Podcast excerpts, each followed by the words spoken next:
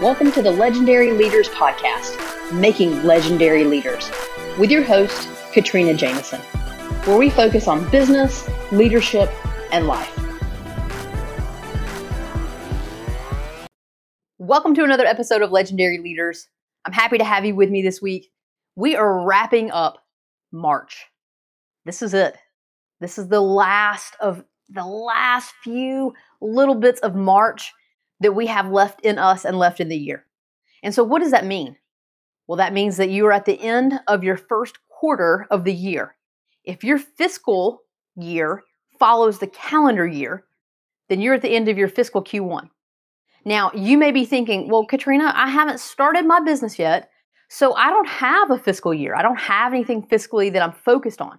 Well, let me tell you, you do and you should, and we're going to talk about that because today we're talking about Q1 and the things that I want you to be looking at as you close out your first quarter.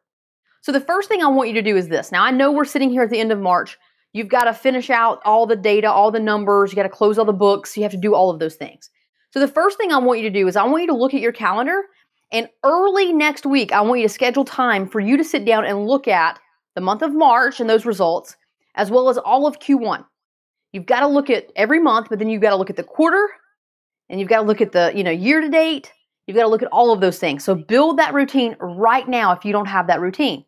Now, a lot of women who've started their own businesses, especially if they are just thinking about the idea, still learning in a startup, or just starting to grow, all of those phases, it doesn't matter. Most women I have found don't sit down and do standard planning and create some time to review the business as well as to understand that we have to create targets. We have to have targets if we're going to go anywhere. And so while you may be saying to yourself, Katrina, I haven't started my business yet, I don't have anything to assess, I promise you, you do. And the reason why you do is because you may not have financial numbers to look at, but you have milestones, targets, KPIs that you still need to deliver to. And so, again, step one is to plan your time.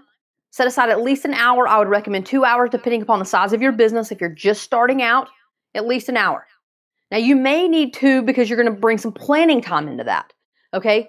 I'm talking about an hour just to assess everything coming at you and ask the questions and really dive into the data.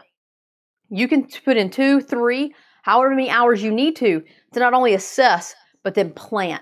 Okay? Because we can assess all day. We've got to do something with the knowledge that we've gained. Okay, so step number one plan it, set aside the time, got to prioritize it. It's got to be on your calendar because I know and you know that if it's on the calendar, it's done. So put it on the calendar. Now, step number two is what you're going to do whenever you sit down and you are using that calendarized time and you're going to sit down and assess your business. All right, so what does that look like? Well, as I said just a second ago, if you haven't started generating revenue, you may not have or feel like you have a full uh, fiscal view that you need to look at your business from a fiscal perspective. And I'm challenging you to say, yes, you do. Because every business, while it may not be generating revenue, it's sure spending money. You are spending some sort of money, either on some sort of software or a computer or learning. Maybe you're you're learning something and you're so you're taking some classes or you have a mentor or a coach that you're paying for. All of those things are expenses. And so you must minimally sit down every single month and look at the expenses that you have, that you allocated, the money that you allocated to spend, and then how much did you spend? Because one of the biggest failures is that a lot of entrepreneurs spend more money than what they allocated. They forget, they lose sight of their, their budget.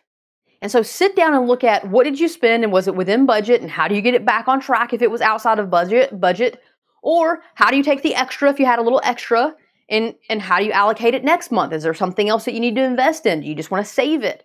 Make those decisions. Be purposeful in those decisions. Now, if you're still in the early phases and you only have expenses, the other thing that you're establishing for yourself every single month is that you're learning something, you're trying something new, you're building something, or you're having conversations with your customers all of those things should be happening to some degree. And so as you move through that, there are things that you're trying to achieve. When were you supposed to finish that class? When were you supposed to launch that funnel? When were you supposed to have the conversation with your ideal customer? What does that look like for you? You have to set deadlines and then you need to hold yourself accountable to delivering to them. So you're going to sit down in the hour that you've allocated, minimally the hour, and you're going to look at your expenses and you're going to look at your milestones and your targets and your deadlines and ask yourself if you achieved and delivered. Because you and I both know if you deliver on those front end pieces, then you're going to get to the end where you start generating revenue, this back end piece, that much faster. But if you're not very good at managing your time, if you're not setting deadlines and pushing yourself towards them, then you're never going to arrive over here where you're generating revenue. Okay? So that's what you're going to look at.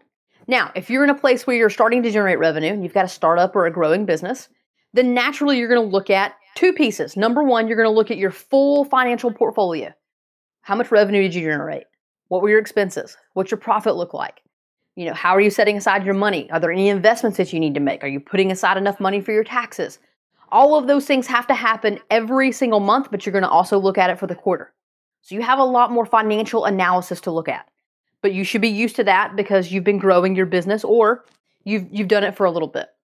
If you're just starting out and you have some additional questions about what to look at relative to your financials, please send me a note and let's talk about it. I'm not going to dive into it here, but let's talk about it one on one and let me help you. Or come into the Facebook group, the Legend Leaders Facebook group, and ask the question there. And you know, let me and the group of ladies that are in there let us help you.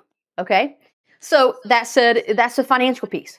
The other piece is just like we talked about with the, the group of women who are just starting. If you are generating revenue that's great. Analyze the financials. Don't ever not analyze your financials. But the other piece you have to hold yourself accountable to are all the other KPIs, which are either key pieces of your business that generate revenue, okay? It's the leading indicators, right? If I deliver to the customer at this level, if I deliver in this amount of time, if I do X, Y, and Z, if I have an open rate or a, a click rate, then that should generate revenue over here, right? That's your lag measure. The lag measures your financials. That's the last thing that you measure. So you're looking at your KPIs and your lead measures. Did you measure the right thing to then deliver these results? And then did you deliver on your timelines and your milestones? You're always improving. We are always growing, we're always changing, we're always developing ourselves, and we're always developing our business. And so we have to have timelines and milestones to develop our business and ourselves, no matter the phase of business that we're in. And so those are the two things that I want you to look at. And then last but not least, okay, step number three is once you've you sat down and you set aside the time and then you assessed everything and you identified areas to improve, then we have to have some resolution. We have to resolve any gaps. Now, resolution can also be celebration. Maybe you delivered to everything. You exceeded all of the key pieces. You're just going to keep going and keep making it better. Well, you're going to have to resolve that by celebrating. That's a resolution. The other thing that you need to do though is if you're you're not on the mark, you're missing some deadlines or you didn't deliver financially, then you need to sit down and you need to put plans in place to close those gaps. And that's never going to change. I'm always going to teach you this over and over and over again because it works and it's just the right way to tackle it. Okay? So, Q1, we're about to close the books on that. Go ahead and schedule your time. Sit down, assess everything in front of you, understand all the different pieces, and then put your resolutions in place. What do you need to change? What do you need to change about your schedule or your timelines or the commitments or the dedication or the mindset that you have? What do you need to change relative to maybe listening to your customer or your price point or the amount of advertising budget that you have? All of those things are questions that you should be asking yourself at different points in your business. But then you must go take action and do it. Okay? So that as you enter the month of April, you can measure those changes and you can see the positive impacts, I would hope, on your business. If they're not positive, they don't change, we sit down, we do the same process again. What do I need to change? What do I need to tweak? How do I get better?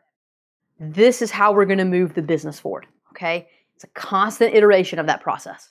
So go sit down and plan out your Q1 assessment time. And as always, go and be legendary.